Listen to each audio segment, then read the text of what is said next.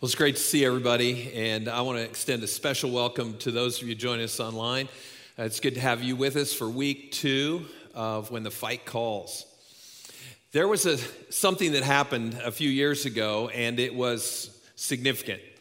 There was an Italian man by the name of Leonardo Notar Bolo. Notar Bolo. And he organized this gang of thieves to rob a diamond store. Now, they stole an estimated over a hundred million dollars in diamonds, gold, jewels, and other valuables. And they did it remarkably from one of the most advanced vaults in the entire world at the time. This is considered the greatest, one of the greatest heists of all time. This is how they did it. The robbery happened at a place called the Antwerp Diamond Center. And it's located in Belgium, in Antwerp, Belgium. And this robbery took a total of 18 months to pull off. Notarbartolo went in posing as a diamond merchant so that he could start to do surveillance on this vault. The vault was located two floors below the store, and it's protected by infrared heat detectors, Doppler radar, seismic, a seismic center, sensor, and a three ton steel door that housed a lock that had the potential of 100 million possible combinations. In total, the Diamond Center had 10 different layers of security. The robbery was brilliantly planned. In order to pull it off, it had to be something significant. The thieves placed a small camera above the vault so that they could spy on the combination that the guards used to open the vault. The camera then would broadcast the data to a sensor that was hidden inside of a fire extinguisher in a storage room not far away. They practiced this robbery numerous times on a life size replica of the vault. When the, when the heist happened, they said that the robbers had so much loot that they had to leave some of it behind. They couldn't carry it all out of the vault. Notar Bartolo and his gang were eventually arrested for the crime and they went to prison. But they tell us that most of the diamonds were never recovered. People work really hard to protect the things that they value. And yet, there are other people who will work even harder to try to breach whatever security you put in place. We protect things that we value, don't we? We lock our houses and our cars up. In fact, some of us even have security on those. They're that important to us. We put jewelry and important documents in a home safe, which may not sound all that safe now that you heard that first story. We install software to protect our computers, and some of us even have purchased home title fraud protection. To protect our kids, we put helmets on their heads and filters on their computers and iPads. We install invisible fences to protect our pets, and some of us even eat all organic in order to protect our health. We guard the things that we value. King Solomon said this in Proverbs 4:23 he said above all else guard your heart for everything flows from it. Above all else guard your heart for everything flows from it. If you have your Bible or your smartphone you want to follow along the text, we're going to use, starting with Proverbs 4:23 as our place where we're going to be camping today. The Oxford Dictionary defines the word guard this way watch over in order to protect or control, or protect against damage and harm. Both definitions require some action on our part. Regardless which definition you choose to live by, they require something from us. We must do something if we're going to control or protect our hearts from harm. It's important for us to understand that the things we put into our hearts are what actually drive our actions. So we must ensure that our hearts are protected so that they can remain pure and in line with God's teachings. God knows how important it is to guard your heart. That's why there are so many verses in the Bible that talk about guarding your heart. Proverbs 4 7 says, And the peace of God, which surpasses all understanding, will guard your hearts and your minds in Christ Jesus. The peace of God is so important. Uh, Psalms 19, 119, verses 9 through 11 says, How can a young man keep his way pure? By guarding it according to your word. With my whole heart I seek you. Let me not wander from your commandments. I have stored up your word in my heart that I might not sin against you. A good man, Matthew 12, 35, Jesus says, A good man brings good things out of the good stored up in him, and an evil man brings evil things out of the evil stored up in him. What we store up in our heart determines what comes out of it. And then Proverbs 4:23 again says, "Above all else, guard your heart, for everything you do flows from it. Everything comes from our heart." Now, a proverb like Proverbs 4:23 is by definition a statement that reflects a general truth or a specific piece of wisdom.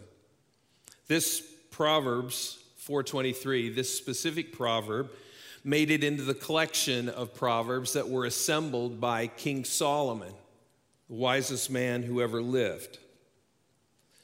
This series when the fight calls is about the spiritual battle that we're in today. Satan wants to disrupt your life. More specifically, he wants to disrupt your relationship with Jesus. He wants to take you off of the focus of being involved in what God has called you to do. So we need to guard our hearts, as King Solomon said. So, today, what I want us to do in the moments that we have together is take a look at what it takes to guard our hearts. But first, we have to define what the Bible means when it says heart.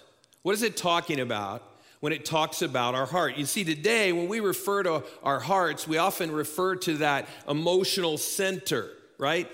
It's that place where love and feelings emanate from. But the heart in the Hebrew culture represented a whole lot more than just emotions. The Hebrew word for the heart could be used to mean feelings, like what we oftentimes refer it to, but it also involves a person's will or their, their mind or their intellect. To a Hebrew, the, the heart was actually the center of everything. It included feelings, understanding, wisdom. Our hearts involved all of life. The issues of the heart can, can often cause us to, to recognize we face a lot of things. When you think about the issues of the heart, it can be anything, just about anything that you and I encounter. This would include challenges that we might have with who we are in Christ it, it might involve problems that we have with our children or, or issues that we're having with a coworker, or it might involve a gathering we're having in our neighborhood with our friends. The reality is that anything and everything that affects your life is an issue of the heart. when we think about valuable things, we begin to see just how valuable our heart really is. You might see why God then instructed, above all else. This is a top shelf issue. This is a high priority for us. Above all else, guard your heart because everything you do flows through it.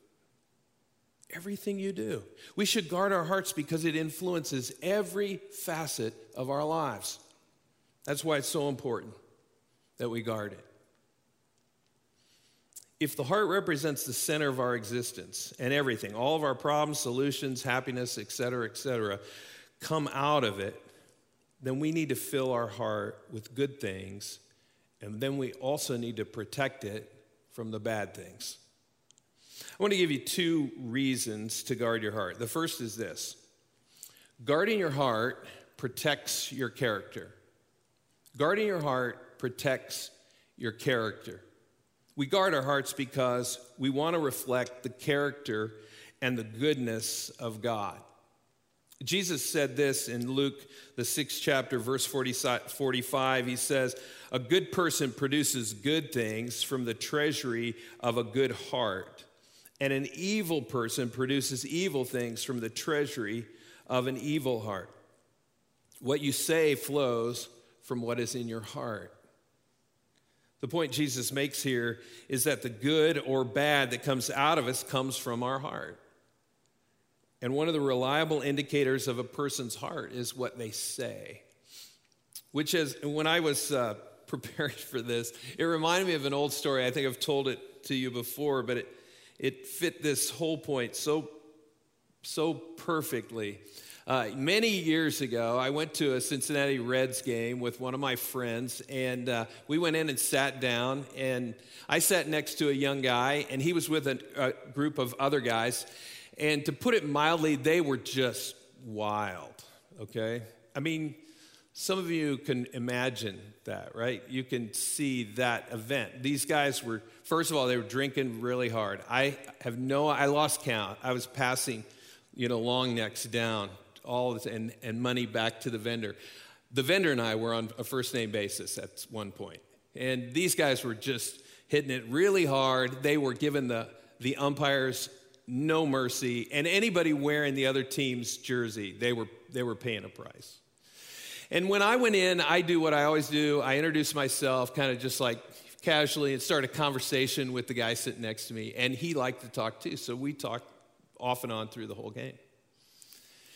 It was probably about uh, the seventh or eighth inning. It was in between innings. I don't remember which. And I asked him, "What do you do for a living?" And he said, "I work for Procter and Gamble." And it's a good job, you know. And he told me a little bit about what he did for a living. And then he said to me the follow-up question, "What do you do for a living?"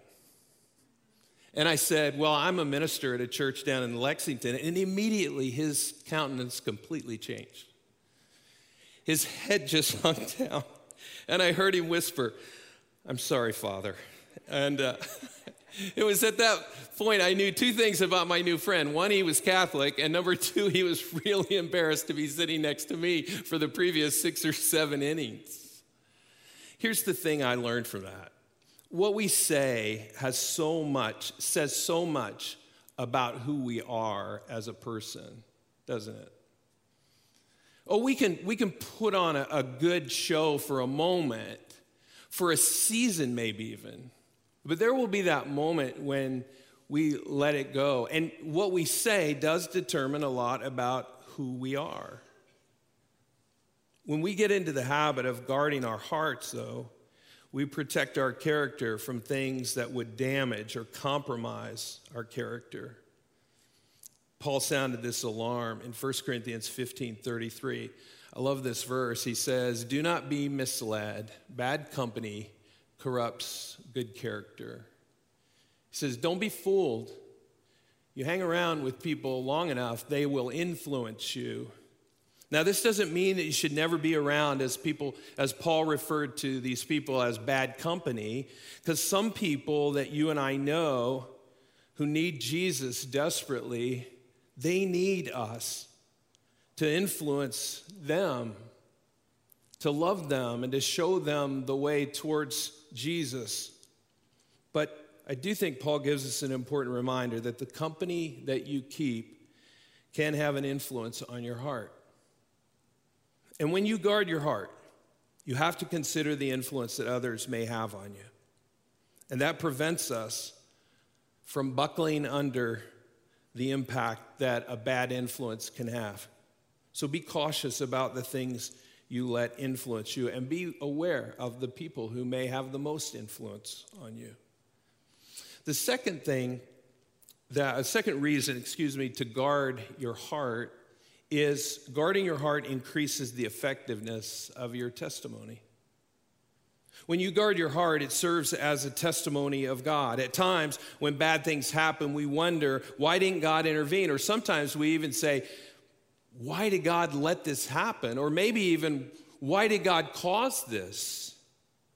But when we guard our hearts, we remember that the best place to be at any time, in any situation, is in the presence of the Lord. Jesus said this in Matthew, the 15th chapter, verse 5. He said, I am the vine, and you are the branches. If you remain in me, and I in you, you will bear much fruit. Apart from me, you can do nothing. Jesus' point is the more time we spend with Jesus, the more we're able to draw from him and the more fruit we will bear.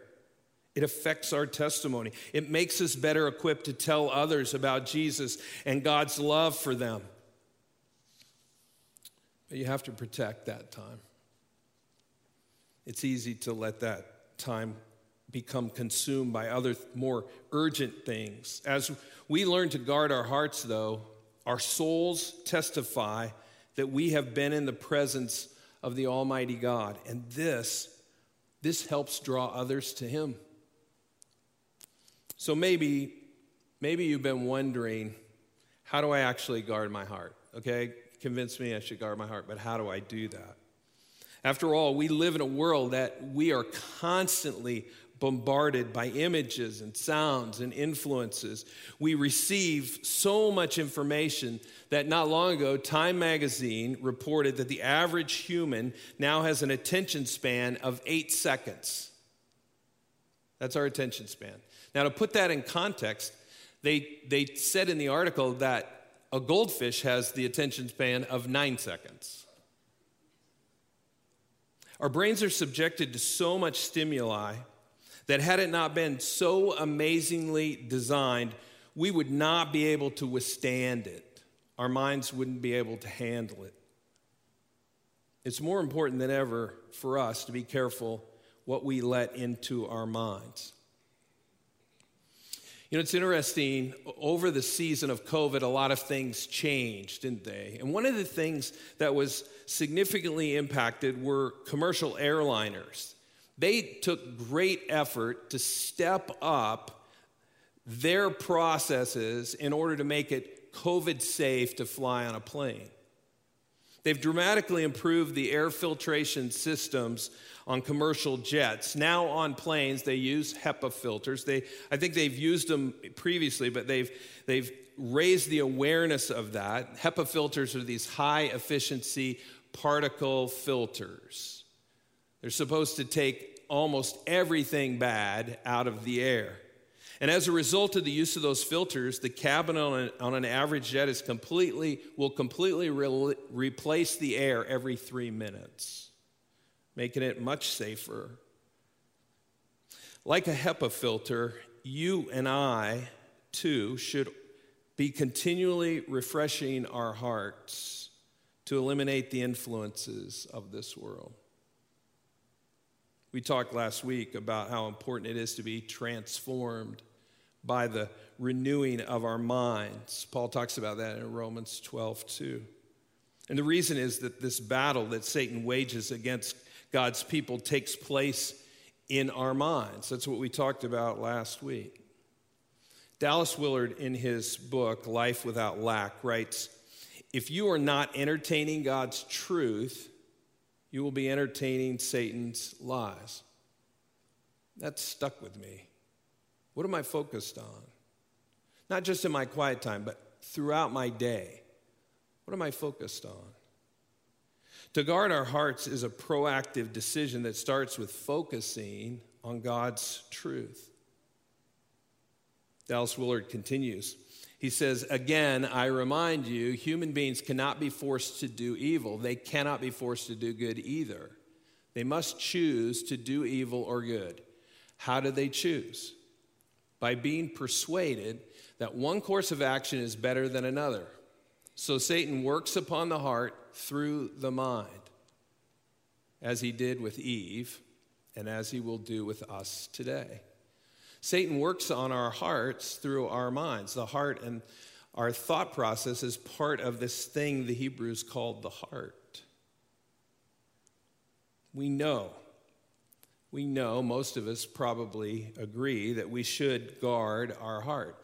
And in order to do that, we need to guard the entrances of our heart. And the entrances are basically what we see and what we hear our eyes and our ears. How do you filter through the stuff that we encounter through what we see and what we hear so that only the good things get in? Well, Solomon gave us some insights on how to do this in Proverbs, the fourth chapter. We're going to look at the next few verses after 423. And in these verses, I think what we find is a map on how to guard your heart. There are four things that we can do to guard our hearts. And the first one is watch what you say. We've talked about that a little bit already. Proverbs 4:24 says this, "Keep your mouth free of perversity. Keep corrupt talk far from your lips." If you want to guard your heart, watch what you say. Avoid using perverse, deceitful, or evil language. Avoid proud words or idle language that reveals a heart set on disobedience. What are proud words? Proud words create this excessively high opinion of oneself or one's own importance. Simply put, we should talk less about ourselves, not more. And then idle words. Idle words are words that benefit no one. They're kind of wasted words. They're words lacking in any value or worth. There are two great examples of words that don't benefit anyone idle words. And they oftentimes easily entangle us in the world that we live in today. The first is gossip. This is when I tell something that's been entrusted to me to someone else who is not a need to know kind of person. We often refer to this as breaking a confidence. This doesn't benefit anyone, but it does disrupt relationships and it often hurts other people. There's another example of words that don't benefit anyone, and that's grumbling. We probably don't think about grumbling very much, but grumbling doesn't benefit anyone ever. In fact, grumbling instead destroys people, and it often is used by the evil one to halt the work of God. While gossip refers to passing along information about another person, grumbling refers to a verbally opposing someone, usually someone in a position of authority. It may be God, it may be a boss or a manager, it might be a parent or a teacher or a coach. And we grumble against them, chipping away at the foundation of their value. I may be upset or frustrated with someone, but that's not an excuse to grumble about them. Jesus, in talking about when a brother or sister sins, addresses this issue. Look what he says in Matthew 18 15. He said, If your brother or sister sins, go and point out their fault, just between the two of you. If they listen to you, you have won them over. Just you. What Jesus is saying here is you go to them. And then Paul adds this. He adds this to, I think you could add this to this equation, but if you put these together, listen to what the Apostle Paul writes. Instead, we will speak the truth in love. Go to that person, just you, the person you have the issue with, and speak truth to them in love. Maybe it's how you feel, or maybe it's what they've said or done, and you just have a conversation with them but in love. We need to pay very close attention to what we say. No one knows this better than me. Even when we're trying to live a godly life, sometimes we say things we regret. Over the course of my life, I have had to apologize f- more for things that I have said that I regret than any other thing. And I can tell you, it is easier to watch what you say than it is to have to apologize. Remember, what fills the heart is what flows out of the heart. And oftentimes it's through what we say. There's a second thing we can do after we watch what we say. The second thing we can do is focus on God's calling. What's your purpose? Listen to what Proverbs 4:25 says. King Solomon says, "Let your eyes look straight ahead, fix your gaze directly before you." Let your eyes look straight ahead. Don't be a person who looks for trouble. You know what I mean? Don't, don't, don't all of us know somebody who is always looking for trouble or trouble is always looking for them? You know what I mean? They're that guy or that gal who seems to thrive on stirring things up. But behavior like that is destructive. It's not, it's not a valued behavior, and it can create significant distractions. Distractions keep people from focusing on what God calls them to, their purpose, their calling. Each of us have been given a specific purpose by God, and we need to do that as best we can, to the best of our abilities.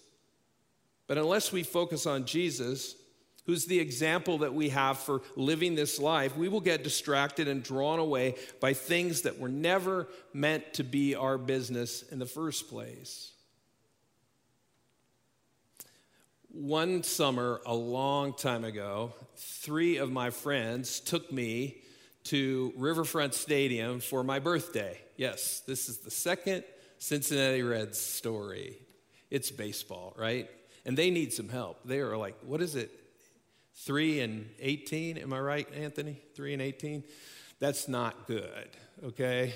That's not good. But we went to uh, a Reds game, Old Riverfront Stadium. I'd gone to school in Cincinnati, and one of my friends, this was his first time to Cincinnati. He'd moved to Lexington, and we went up there to see the game. And I was pointing out landmarks on the hills around the, you know, the city as we were walking in. And uh, while I was staring at the hills of this, around the stadium, I walked right into a pole.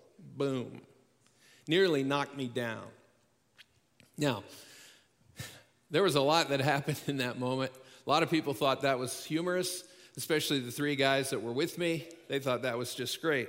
But the one thing that I learned about that was always keep your eyes on where you're going. Always. Don't lose track. That's why we say don't text and drive. Why? Because it takes our eyes off where we're going. Ignore the distractions and instead stay focused on the purpose that God has called you to. Number three, you want to guard your heart, stay on the path. Proverbs 4:26 says, "Give careful thought to the paths for your feet and be steadfast in all your ways." Have you ever been driving somewhere and you were so focused on something or you were listening something on a podcast or the radio or something like that and before you know it you arrived at your destination only it's not where you intended to go. It was like your body was on automatic pilot. The car was just driving. You drive that route all the time. If we don't think about where we're going, we can end up going in the wrong direction. You know, with GPS, it kind of helps us recalibrating, rebooting. You know, if there's a better way, it helps us to do that. But ultimately, we have to listen to the directions and we have to focus on where we're headed. It's one thing to be going straight ahead, it's quite another thing to be going straight ahead in the wrong direction. Stay on the path. Make sure you stay on the path. The fourth way that we can guard our hearts is stay away from evil. Be intentional about it. Listen to what Proverbs 4:27 says, "Do not turn to the right or the left. Keep your foot from evil." Don't turn from right to the left because you, you should be focused. We just, Solomon said, just keep your eyes going forward. And now he says, don't turn to the right or the left. Don't stray from the path that leads to Jesus or the purpose that he's called you to. If you find yourself going down the wrong path, stop. Maybe, maybe someone in here has given into a temptation and you've gone down quite a ways this wrong path. It's not too late to turn back. Recalibrating, there's a better way. Our spiritual GPS is going to find a path that leads to Jesus and then go that way. The Holy Spirit will help you to do that. The way of the world always seems easier than the path God calls you to take. The enemy tries to convince you that whatever you do, we can do what we want.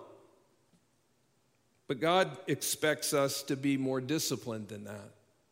He expects us to supervise our lives, which means that sometimes we don't get to do what our flesh is crying out to do because we know it's not good for us, because we know God wants us to guard our heart. The advice that Solomon gives to stay away from evil sounds like a really big thing. But when you think about it, it boils down to simple obedience. God is speaking to us even today. He communicates to us through His Word, the Bible, and through prayer. And as we tune in to His heart, we'll understand His desire for us, and we will learn to do the things He expects His disciples to do. But if you stray, if you find yourself off the path, listen to the words of Isaiah chapter 30, verse 21. Whether you turn to the right or to the left, your ears will hear a voice behind you saying, This is the way, walk in it. God wants us to know his plans for us. He will direct our paths. So listen to his word. How do you guard your heart? Above all else, guard your heart. How do you do that? It doesn't mean that you try to eliminate all risk from your life, because you can't do that. We're in a battle, and the enemy is out there. But you guard your heart by focusing on the things of God and by blocking out the things that seek to distract you from the purpose that God has given you. And when you and I guard our hearts, you'll be able to love God and others so much better. And in the process, we will bring glory to our Lord and Savior, Jesus Christ. Let's guard our hearts. You join me in prayer. God, we know that we're in a spiritual battle. And the enemy that we fight against wants to disrupt our walk with you.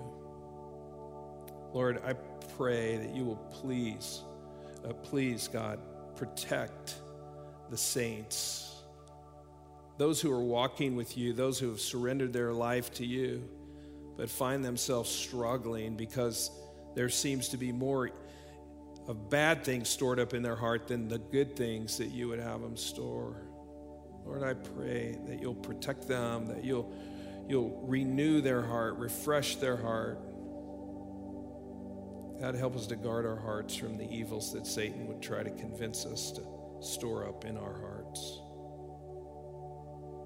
He has no power over us except the power that we give him when we believe his lies and temptations and accusations, we give him authority. Lord, we know that we are more than conquerors through Jesus. So keep us focused on the path, Lord. Keep us focused on the, the mission that you've called us to. And Lord, help us above all else to guard our hearts, for everything flows from